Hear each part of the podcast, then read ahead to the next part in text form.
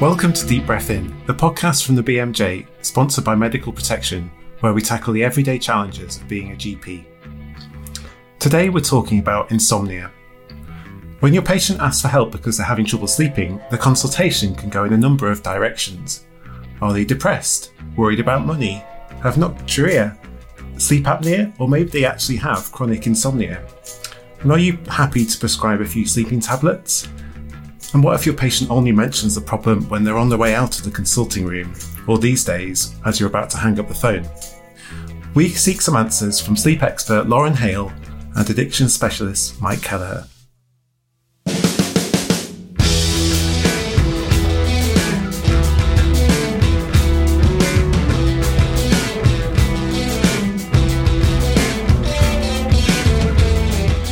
I'm Tom Nolan, GP in London and clinical editor for the BMJ.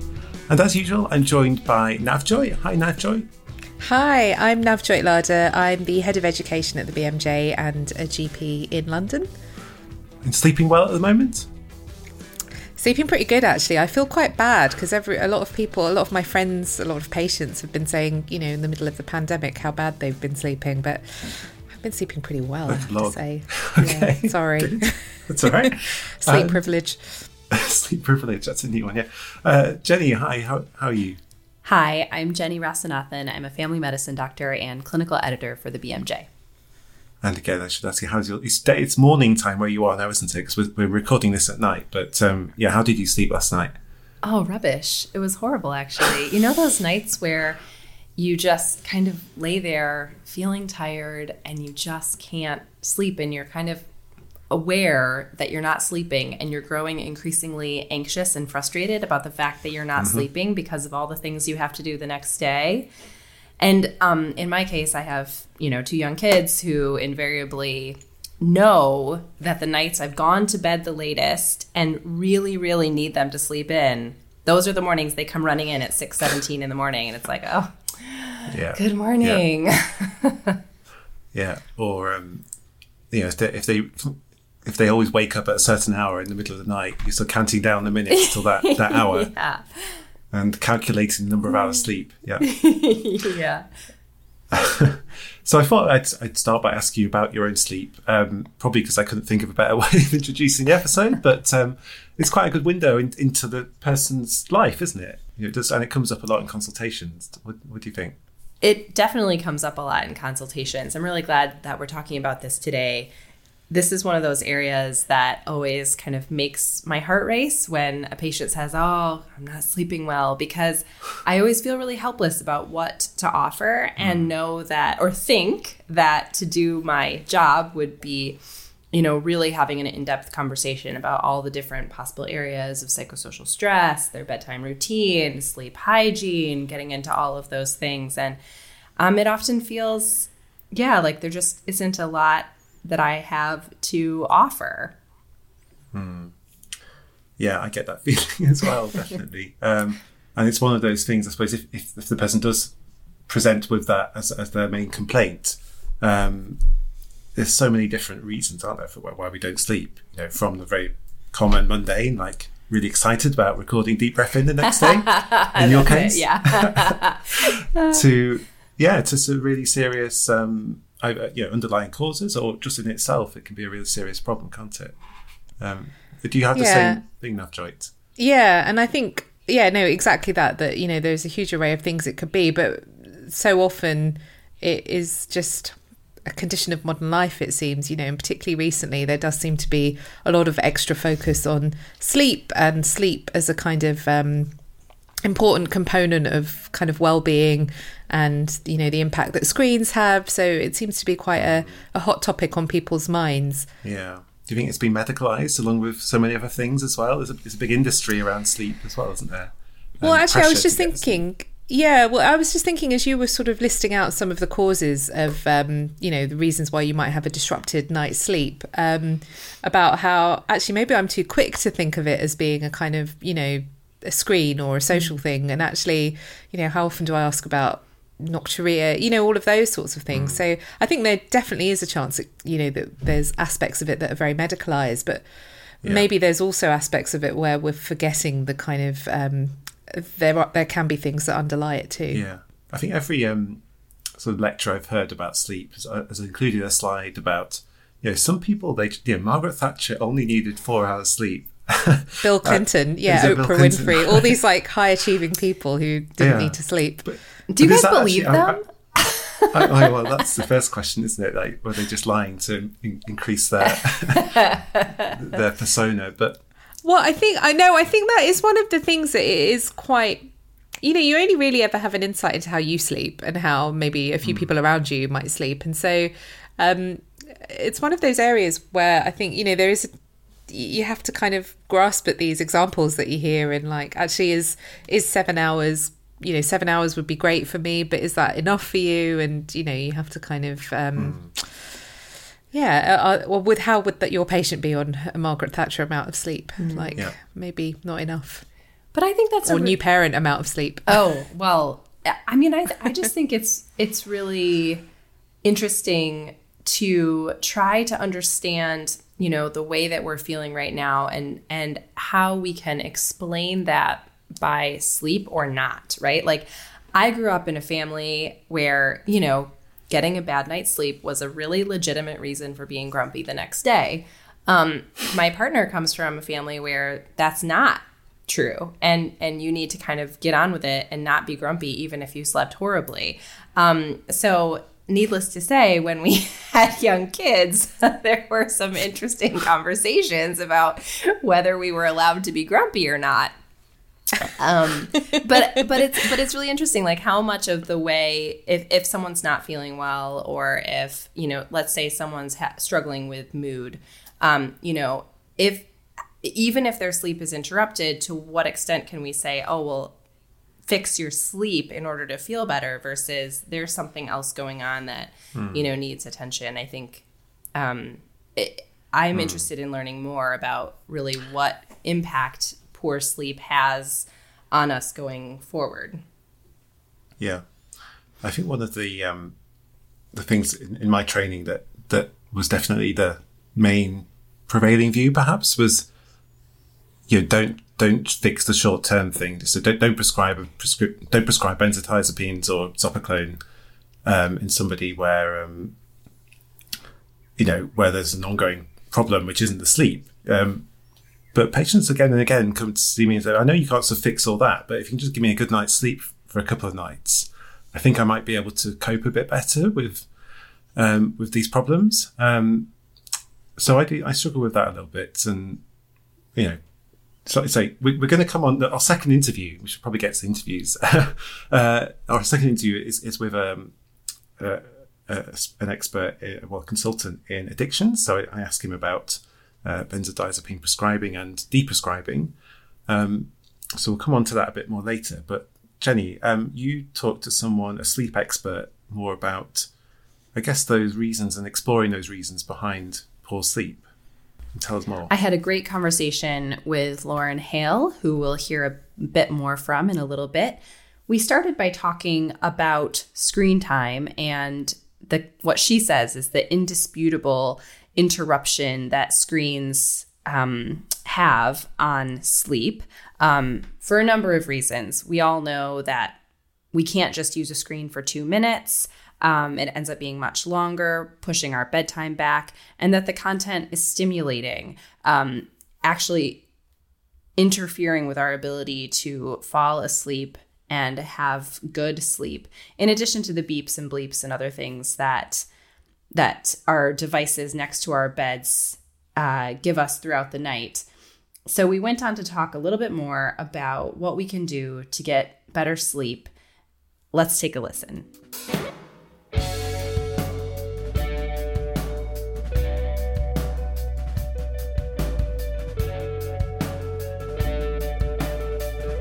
Hi, my name is Lauren Hale. I am a professor uh, in the program in public health at Stony Brook University in the Department of Family, Population, and Preventive Medicine. I am also involved in the National Sleep Foundation. I've been on the board there and am currently the vice chair. This is the American National Sleep Foundation. And I'm on a few other boards of relevance to this uh, conversation, I'm on the board of the scientific advisory board of an organization called Children and Screens. So I'm speaking to you in the morning uh, during my time, and I had a horrible night's sleep last night. And you know, whether it was because of too much stimulation, um, preparing for this chat with you, or whether that was because you know I couldn't put my phone down before I kind of finished my my um, dishes in the evening, and then had to go do something on my computer. I mean, I think all of these things play a role. And as you say, um, it is a key pillar of our health and well-being. And I know I'm going to feel terrible all day today. So I'm this, all of which is to say that this interview is timely. And I wonder what kind of advice you would give to people in terms of fixing their sleep. And I have a sub question here, which is, is in the past, when I have read about this from a medical learning perspective, um, it seemed that the preponderance of evidence was about sleep hygiene. And so I wonder if that is still true and if there are new, if there's anything new that the evidence would support with respect to fixing sleep and making sure we can give ourselves that gift. Right. Absolutely. So, for those of you who aren't familiar with that term, which is a term of art, uh, sleep hygiene. uh, uh, I still support and endorse sleep hygiene. I think sleep hygiene is, you know, uh, the best behavioral practices for uh, optimal sleep health. What they are, for those of you the uninitiated, is regularity. Make sure that even on week weekends that uh, your weekday and weekend bedtimes and wake times are approximately similar. This is for kids and for adults. Mm-hmm. Make sure that your bedroom is cool, safe, um, comfortable. Your evening should be relaxing. You should minimize exposure to substances, especially like caffeine and alcohol, cigarettes. Uh, and if you have trouble falling asleep at night, be careful about those napping those nap those nappings nap times. You don't, don't want to be napping at four o'clock in the afternoon and then trying to go to bed at 10 it's just not mm-hmm. going to work. So mm-hmm. those are sort of best practices for uh, sleep hygiene. I may have left uh, one or two off but I, I totally support those. And of course i already said it but I'll, it's worth repeating again get rid of those screens mm-hmm. limit your screen exposure especially in the hour or two before bedtime mm-hmm. um, your question is also thoughtful because you're acknowledging that some of these tips may be changing a little bit over time and i would say we in the sleep field also recognize that some of them or doing all of them may be insufficient it might not be enough for example if you have sleep apnea, you need to see a doctor and get treated for that.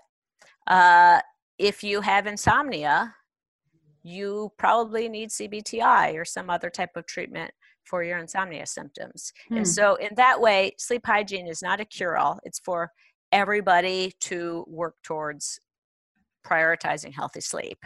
Um, is there something new? Uh, I wouldn't say there actually is. It's it's a lot of common sense. Mm-hmm. I, I, skipped out on the importance of getting uh, early morning light, um, mm-hmm. getting light outdoors uh, during the day, but not in the evenings.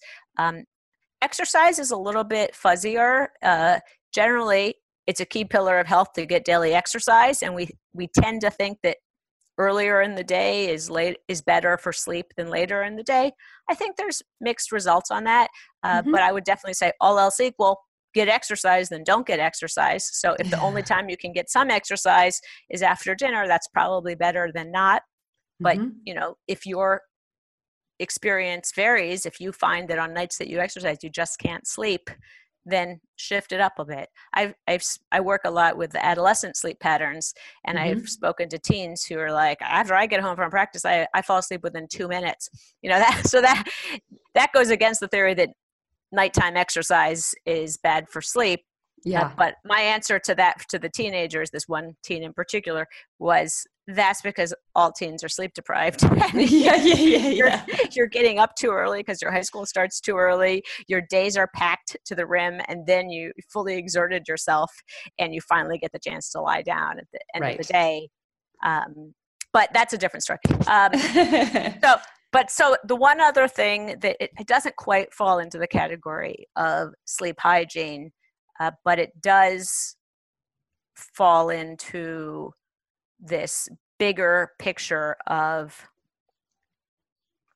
what can we do to help Mhm. improve our sleep and so the first obvious thing is like reduce our anxiety cope with our stress but ba- stepping back from that is thinking about what i started studying 15 years ago something that i call the social determinants of sleep and looking at patterns of sleep by population subgroups and educational status and racial minority status. And what you see is that socially disadvantaged populations tend to have uh, shorter sleep durations, also higher, um, longer sleep durations, and and some other higher uh, risks of uh, sleep disorders. So what can we make of that? You know one i care about that because that's a disparity and it's hopefully a dis- an addressable disparity. But i'd say the bigger question is does this say something about the importance of not just status but have social status but having life choices and the ability to have control Mm, over where you sleep, who's in your house, who is paying the bills, those those types of kind of mhm. life autonomy choices. And um, it appears I, I- it's hard to measure or operationalize this concept Mhm. of autonomy, but it appears that this matters for sleep health. So if you know if there are ways that you can better your life circumstances, which you would want to do anyway, um, you should consider that it also may help with your sleep health. And obviously, that's much harder than just cutting out caffeine. But I, I believe that's underlying a lot of the disparities that we observe in the population. So, so in sleep. Yeah, I mean, I'm really glad that you, um, number one, touched on exercise because that was a question that I had, and number two, um, I really like the way that you that you put this: the social determinants of sleep. You know, we think about social determinants of health for every other area of health. One of the phrases that I, I always come back to uh, is a reference by Ron Dahl, who's a developmental psychologist, who describes sleep is an opponent process to vigilance. If you are on high Mhm. alert, your body can't sleep. And so it's a privilege to be able to say, okay, I'm hopping in my bed and going to sleep right now. Mhm, mhm. And uh, that type of privilege is not evenly distributed across the population. And and I think that's part of what's going on when we see big gaps, you know, over an hour less sleep per night for black men compared to white women. Uh, Mhm. that's a really big difference. Um, and so, and that's overnight. So over the course of a week, over seven hours uh, uh, uh, less sleep for black men. And then in my sample of teens across the US, uh, we found that black uh, teenagers sleep between 20 and 30 minutes less per night than the white teenagers in our Mm. sample of similar socioeconomic status. So it's not a socioeconomic status thing. It appears to be, uh, at least in part, due to the experiences of uh, being black in America. And, you know, it's hard to know what to make of this. Mhm. But then when you think about the benefits of sleep for teenagers, for learning, for performance, for health, it's it's very troubling, and uh, that's part of what drives my interest in doing policy work, uh, such as you know focusing on uh, later school start times, so Mhm. that every kid can get more sleep. Uh, each night so that they come to school well rested and prepared for the day. And and I wonder if you could say more. You've mentioned this a couple times now. The impact of sleep or sleep deprivation on our immune system. Um, what where where are we in terms of the research on this relationship and um, kind of what do we know now about that that impact right i mean in the easiest to understand terms we like to think about sleep is an immune booster there have hmm. been mm. several experimental studies uh, one showing that uh, vaccines work better if you've had enough sleep Hmm. So your body will respond better to exposure to a vaccine if you come into that um, vaccine well rested. Mm-hmm. And then also to get enough sleep the next night. Uh, and then similarly, uh, it, my colleague Aric Prather did a study where he exposed people to uh, the rhinovirus, not the uh-huh. coronavirus, uh-huh. years ago. And those people who were not getting enough sleep, uh, and that definition was less than six hours a night, mm-hmm. were more than four times more likely to develop symptoms uh, wow. uh, than the people who were sufficient sleepers. So, you know, I can't say this holds true with the COVID 19, but seems like an relatively easy thing to try to do get get enough sleep just in case you get exposed. Might have fewer symptoms. Like come on let's do it. And you'll feel better. Um, and there are benefits for uh, weight loss and you know psychological well-being. There's so many reasons that i feel like you don't need to convince it but just if if i uh, were a clinician talking to patients i would say getting enough sleep boosts your immune res- immune response uh, make it a priority it's yeah. essential for your health.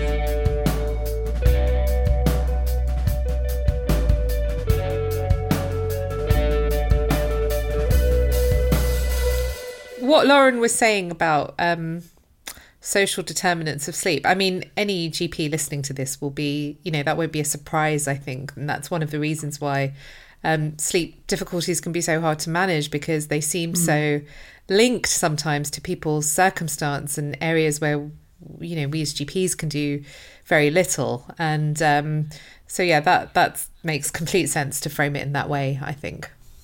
But also, um, I I don't think I've heard that this for for a long while about autonomy being mm. very much linked with those social determinants of sleep and and, and certainly more broadly as well. Um, I was thinking about this this week about uh, your coronavirus, COVID, and autonomy, and and is one of the knock-on effects of this year and the kind of loss of autonomy that we've had, um, you know, from from the top down, I suppose, being um, going to manifest in different ways, and I suppose sleep, and it, it kind of makes sense. Uh, and, and I think we know in in our consultations all the time and again, like every single day, possibly every consultation, if you can increase a person's or help somebody to feel that they've got more choice and autonomy, then they feel a lot better about whatever it mm. is. So I thought that was a good point. I, I totally agree. And of course, the challenge is that these are not easy solutions that we mm. can write on a prescription pad and hand over, right? I mean, all of any social determinants, but especially when we're thinking about the ability to give somebody autonomy or to empower them with choice. I mean, these are intractable social problems that you know require huge efforts to try to mm. Um, mm. fix on a population level. I, I think this really mm. speaks to the difficulty of trying to help somebody improve their sleep when, you know, for example, they have three part time jobs that require them to work odd hours or that interfere with their sleep in other ways. Just as a GP, it's knowing and understanding that these are huge problems for people and they're and really affect their ability to get sleep it you know it, it's it makes me feel like you know helpless in some ways. Like there's nothing i can really do for that person. Yeah. I mean, i'm thinking back to our episode on on racism and you know a lot of that was trying to think about what we can do or how we can change the structures we work within. Um, I, I, think just just occurred to me it's useful to think of our structures in terms of how much autonomy or how how little autonomy are our patients um, being given. so yeah, useful sort of insight for, for me.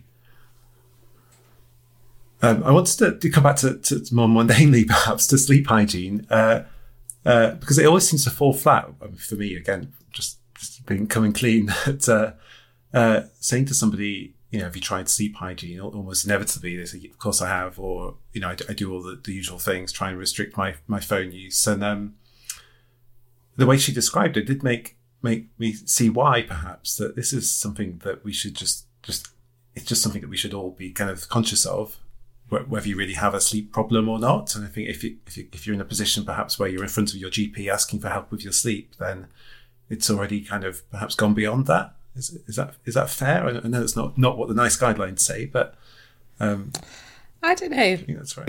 I don't know. I mean, yes, on, on one level, I agree with you that, yeah, of course, like, you know, most people, by the time it gets to that stage, they'll have, you know, tried to look into the things they can do at home. But I, I feel I hear the answer, you know, if I go into what about this and what about this and no caffeine, you know, I feel like I hear too many like blanket, like, yes, yes, yes, I've done all of that to kind of, um, I don't know. I, I've, yeah, I don't know. And I think, one thing I was just reflecting on is like I was thinking about my week of sleep and how hard it is to remember like one night to the next how you've slept. And like oh two nights ago did I have a cup of tea before I went to bed? I can't remember. Um and so one thing I've started doing is asking people to keep sleep diaries now, which I think I read in an RCGP thing somewhere, um, and then going through that with um, people just to like try and try and get to the bottom of sleep hygiene a bit more or work out areas where there might be I don't know, a room to do things differently. Mm, that's true. Please. Just to say that I I totally agree that it it falls flat. Like the number of times that you know you you really make an effort to go through all the different elements of sleep hygiene and trying to get talk even where people haven't already made these interventions at home, it, it again just feels so like like a pitiful offering. Why do you think that is? Do you think there is this sense that this is too minor to make a big difference, or that I I because I, I, don't understand why why it should fall flat so much. I mean, it does. I agree, but I don't kind of get it. Um, what was the, um, the episode where we there was a word we could rebrand things because hygiene is such a bad word. Yes. Like, yeah. Are you hygiene? Of course, I've got good sleep hygiene. Are you saying I've got a dirty sleep uh, habits? Uh, oh, so do you think it's got a bad rep because it's bad branding? maybe we need we need to rebrand it. Okay. But I, I think part of the problem is when we offer sleep hygiene or whatever you want to call it um, how many times don't you have a patient who says, but how about a prescription for a sleeping pill to help me in the short term? Mm. Yeah, yeah, exactly. And well, we'll hear in a second from our second interview uh, that um, that happens a lot. And he's got some, yeah, some stats there about how many people in the UK, at least, are, are being prescribed sleeping tablets. And, you know, it's a lot, unsurprisingly. Um, yeah, I, am well, and just think, sorry, cut that bit out. uh, I'm thinking about. I mean, do you prescribe sleeping tablets, both each of you, um, for for this? I mean, I do. Uh, I think I did last week. Okay, you know, I don't do it very often, but um, um, we we we discussed this in our practice, and there's a real difference of opinion from some GPs who who won't ever, um, to others who are much more kind of relaxed about it in certain circumstances. I, d- I do. It depends on the patient, I think. Um, yeah, I, have definitely had uh, um, scenarios, and definitely my time in psychiatry training as well before I became a GP. I think there was this sense that sometimes knowing that you have a prescription for a sleeping tablet can be helpful if you have anxiety. It can help, you know, without even using the tablet, just knowing that it's there if you need it. Um, and you know just what we're talking about this idea that there are some things that you know you, you know that uh, a patient can't control or change you know uh, elements of mm. that and you, yeah sometimes i think well maybe this is worth trying because it would be really hard to alter the fact that you you know have these stresses in your life that that we can't do anything about so i will yeah mm. put my hands up and say i do I, I do too. Um, I, I mainly because I'm really sympathetic to how awful it feels when you can't sleep. Um, I, it is challenging though, um, and it's always a little frustrating to have people who maybe you don't regularly see who are being prescribed sleeping pills from another person, and then they come to you for a refill. I always have this um, kind of pause there, like why are you on mm-hmm. these? Do you really need them? Are they potentially causing you harm? Are you doing the other things that could help you sleep without these things? Um, hmm. I think they're really, really hard to take off once or to deprescribe once people are using them. But I agree, Navjoy, you know, there is a lot of um, benefit just knowing you have an option, even if you never, even if a, if a person never takes takes one. So, good time to, to come to our second interview, I think. Um, so, we talked about both of these things. So, firstly, about prescribing uh, sleeping tablets, and in particular, I was interested in you know how addictive are they really? Because um, it's something we obviously tell patients, um, you know, very kind of dramatically often. You know, these are so addictive. You, you know, if you take them for more than X number of days, um, you're not going to ever be able to sleep without them. so without that intonation, perhaps, but um, but also once the patient is taking them and has been for regularly, as uh, there are many people who who do, um, then what? You know, I've, I've heard of, you know some some doctors you know insisting that the patients stop them and sort of telling them this is how you're going to do it, um, whereas others seem to just be prescribed them for long term with, with very little kind of oversight. So um, let's let's see what Mike Kelleher, who's uh, my local addiction specialist, um, has to say about these things. And that's coming up after this from our sponsor. When you're a GP, you're not just 9 to 5. Being a GP is part of who you are, whatever the time of day. So when it comes to your indemnity, you need someone you can turn to at any time. Medical protection is always here for you with expert medico legal advice, including 24 7 in an emergency. We don't just cover patient claims, we're also here to provide support and legal representation when it comes to GMC inquiries, coroner inquests, criminal investigations, and more. Online, we offer risk prevention courses and webinars to keep you up to date with current news, risks, and legislation. We also go the extra mile when it comes to your well-being. With a free counselling service and e-care app, we're helping members take positive steps to better mental and physical health. It's the protection your career deserves, all in one place. And if you're about to qualify or have recently qualified, we can help you take the next step in your career with savings on membership for newly qualified GPs. To find out more, visit medicalprotection.org.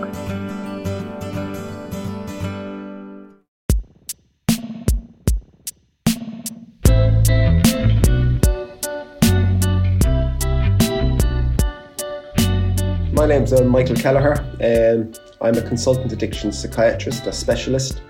Um, my main job is I'm clinical lead for addictions for Lambeth within the Lambeth Addiction Consortium, but I'm also national clinical advisor to Public Health England, Alcohol, Drugs, Tobacco and Justice Division. Great. Well, thank you for joining me today. Um, I want to talk to you about benzodiazepines and I suppose zopiclone and other um, uh, drugs used for uh, sleep. But of course, these are very addictive medications, and as GPs, you know, we're very careful, I think, generally about how we prescribe them.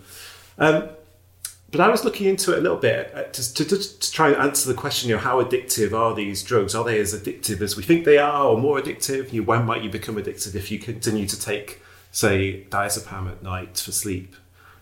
Yeah. Can you answer that? yeah, tough opening question, Tom. Um, how addictive are they? Uh,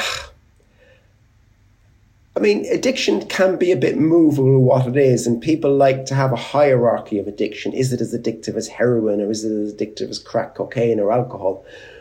But lots of different things are addictive, Tom. You need the first thing you need to understand, and they don't all behave the same way. So someone who's addicted to opioids might present to someone very different who is dependent, say, on caffeine or nicotine. But yet nobody's doubting that all these three people are dependent on them. So, in answer to your questions, um, how addictive are benzodiazepines? Um, to some people, they can be very addictive. So we know that. Um, so in Public Health England, we brought out um, a prescription medicine review. Opioids, obviously, the whole class. Um, gabapentinoids, which we might touch on briefly today as well, um, pregabalin and um, gabapentin benzodiazepines and Z drugs, which we are talking about, and actually antidepressants. So they brought a review out into that, and they found that about, um, I think, some in the region of 2.4 million people in the year we looked at were prescribed a benzodiazepine in the course of that year. Um, and most of them, 82%, had it for less than three months. So most doctors were prescribing within the guidelines.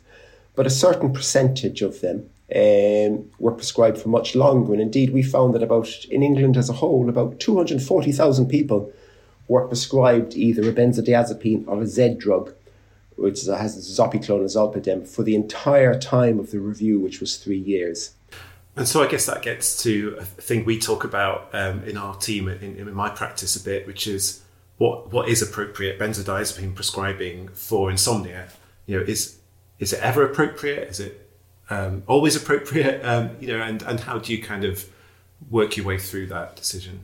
Uh, I mean, the first thing I got put a, a little bit of a caveat in that, Tom, is I'm an addiction psychiatrist, so I would invariably never prescribe it for insomnia. But I do see a slightly skewed population, you know, um, including actually patients from your practice sometimes who would have ended up on, on not through any fault of the GPs, but might have ended up in long-term benzodiazepine prescriptions. Um, and it's a bit, but the guidance, you know, Tom, I mean, just to give you a little bit of background context for this, you know, um, I'm not sure that you can have a drug that alters your mental state, your psychological state, which has the that does not have the potential to be potentially dependence forming, addictive. You go all the way back to after World War II, there was a drug called meprobamate, in all likelihood acts on the GABA system. And that clearly was found to be dependence forming. So then they moved on to another GABAergic agent, barbiturates. And again, that was found to be dependence forming and also quite lethal in overdose. So then along came the benzodiazepines, and then they were found to be dependence forming.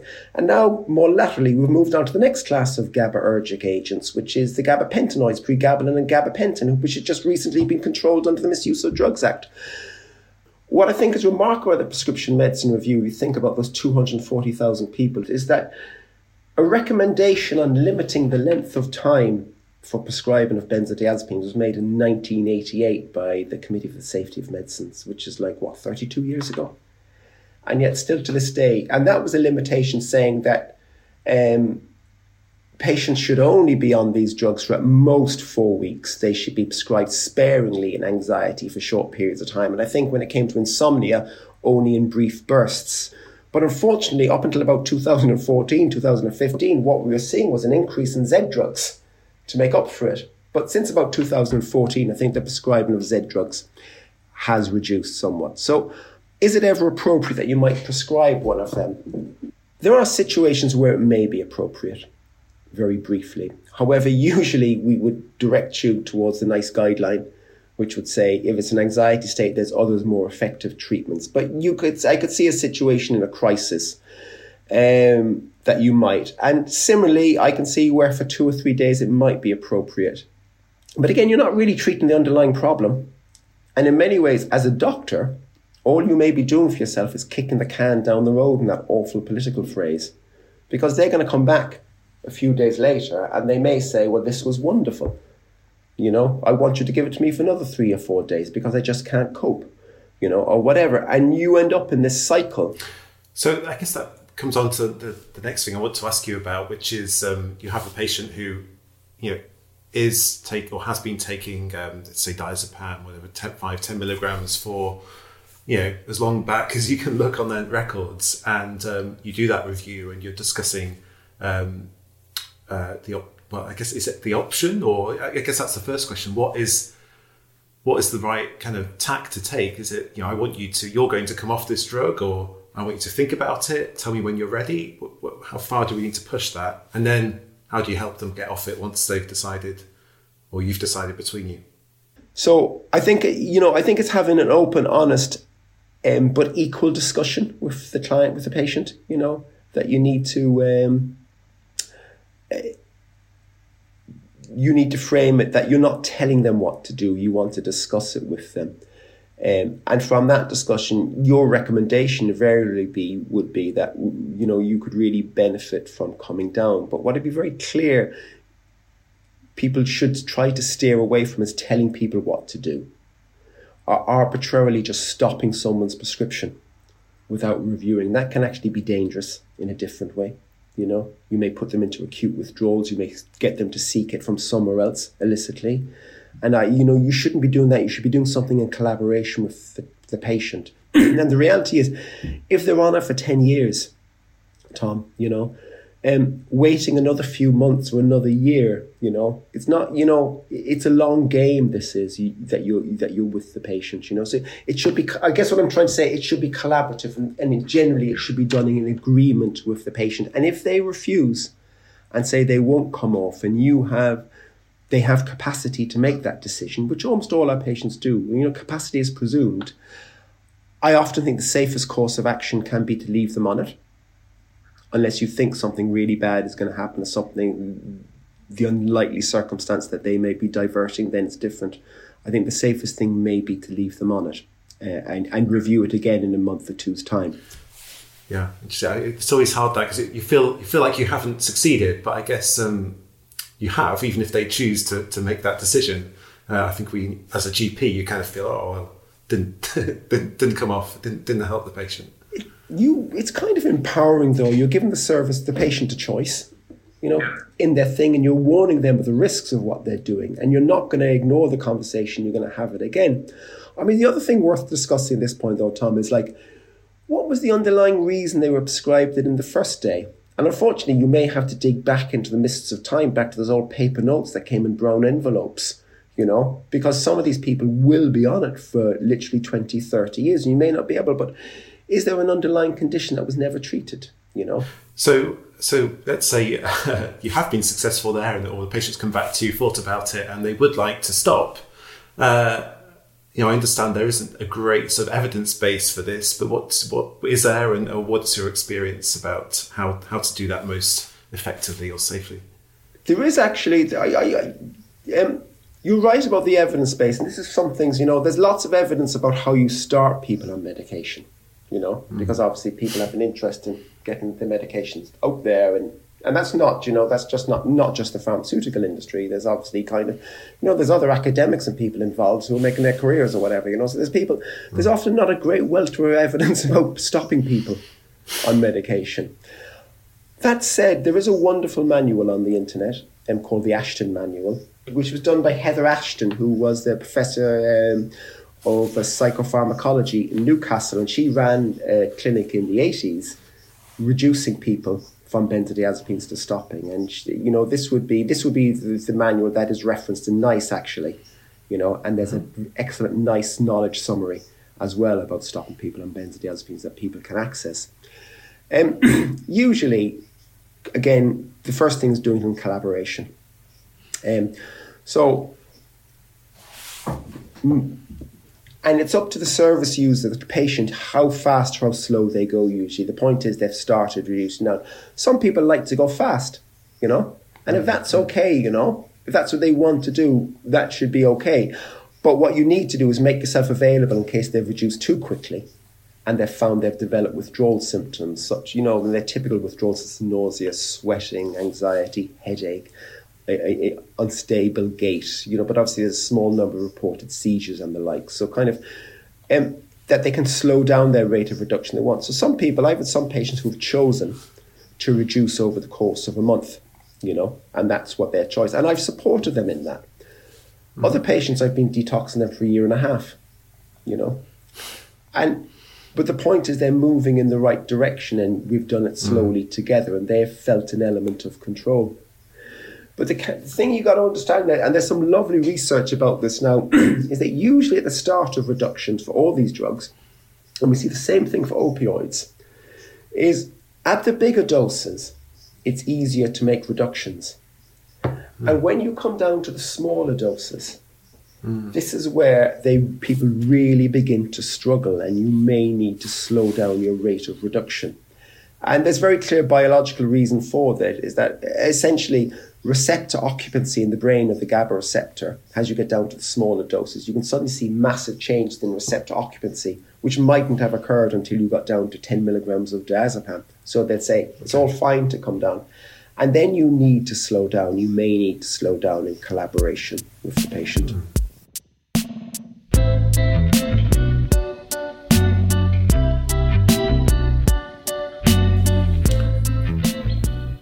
So um, some pharmacology in action there at the end. It was quite nice to end. Quite useful tip that because I feel I feel like I've seen that before, and um, it, obviously it's tempting to put that down to some sort of um, things not going so well. But if that's what you know to expect, so he was talking a lot there about you know being a conversation with the patient, isn't it? And um,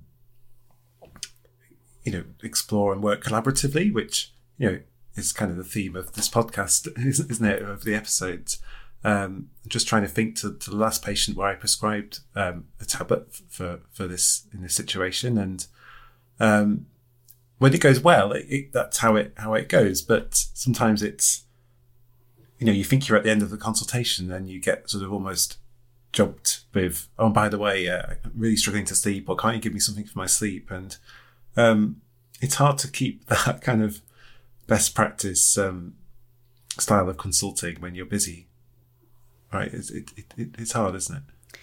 Yeah, I mean, I there was so much um, in that interview to pick up on, so many, so many kind of rich insights there. But yeah, my my biggest takeaway as well was the idea of having a collaborative um, conversation with somebody about you know what you know when they're using the benzodiazepines and and whether they want to stay on it or whether um, it makes sense to start going down. And it touches on the earlier point um, you made, Navjoy, about giving people a choice and helping them feel empowered. And if they can have even a little bit of agency in deciding, you know, whether they want to stay on or whether it also makes sense for them to try to cut down, I think that was really great. And it, it helps maybe reimagine the dynamic between uh, GPs and the patient because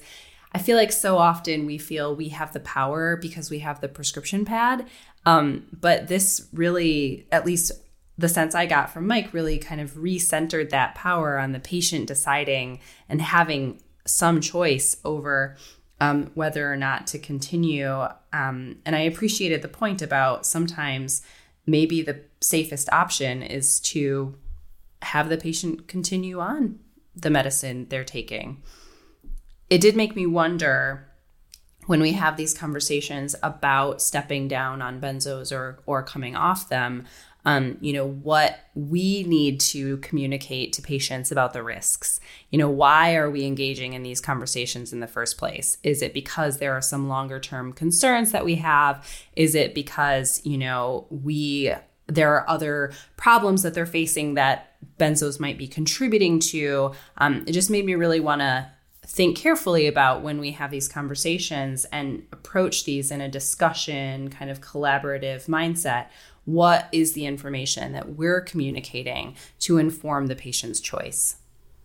Yeah, I totally agree, and and it's very hard even to find that information sometimes, but let alone remember it. you know, and and then you've got the whole skill set around communicating risk with patients and and and and you got to be ready for the answer to be actually no I, thanks for letting me know all that but I'll, I'll keep on the drugs thanks and and and that being okay totally it reminds me of the yeah. episode on the flu vaccine where again it's a re imagining of our goal as a provider in that interaction, which is not about getting them to take the vaccine or getting them to go off the medication in this instance, but about saying, here is the information and offering, you know, potentially a recommendation based on a future potential health problem, but really relinquishing that choice and control.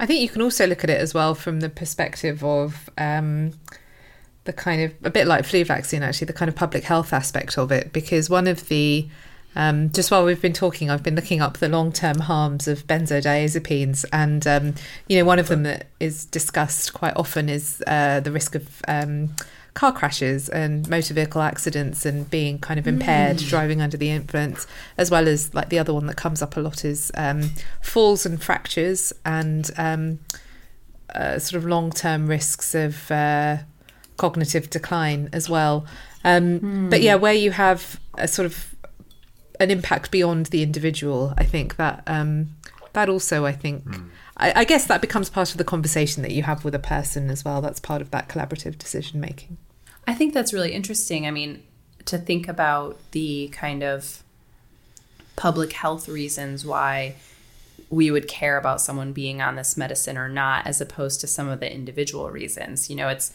in some ways talking to somebody about um, smoking cessation or um, stopping alcohol in some ways is easier because we can really say this is the data we have on the personal health outcomes that you might have as a result of this behavior.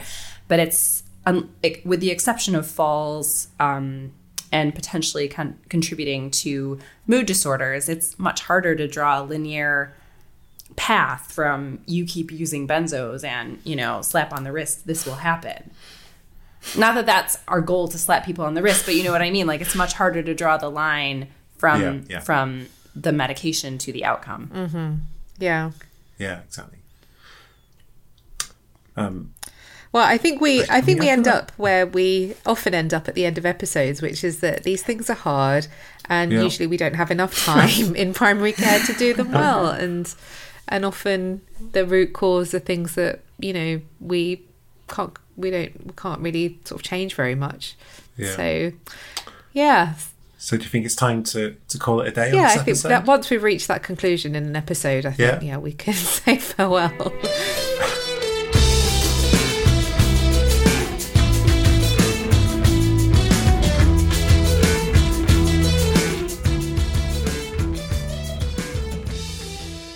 Time for you guys to get off your screen and go to bed. I've got to read Instagram yes. for two hours now before while, while I'm in bed. That's my usual routine. So you moved on from Twitter. I guess that's. I don't know if that's progress or. Well, I'm planning a wedding. That all of the wedding planning stuff oh, happens on Instagram, like wedding inspo. uh, so if you got to this point in the episode, then I think it means we haven't sent you to sleep. So please go on to the Apple Store uh, and give us five stars because uh, that always helps to, to, to find new listeners. Um, or, or subscribe to the Deep Breath In channel wherever you get your podcasts. Uh, I just want to say thank you to Lauren and Mike, our interviewees, uh, and to Duncan Jarvis, our producer. Yay! And say, yeah, and say good night, Navjoy. good night, Tom. Sleep tight. And good morning, Jenny. Have a great night, you guys. It's all gone very Waltons.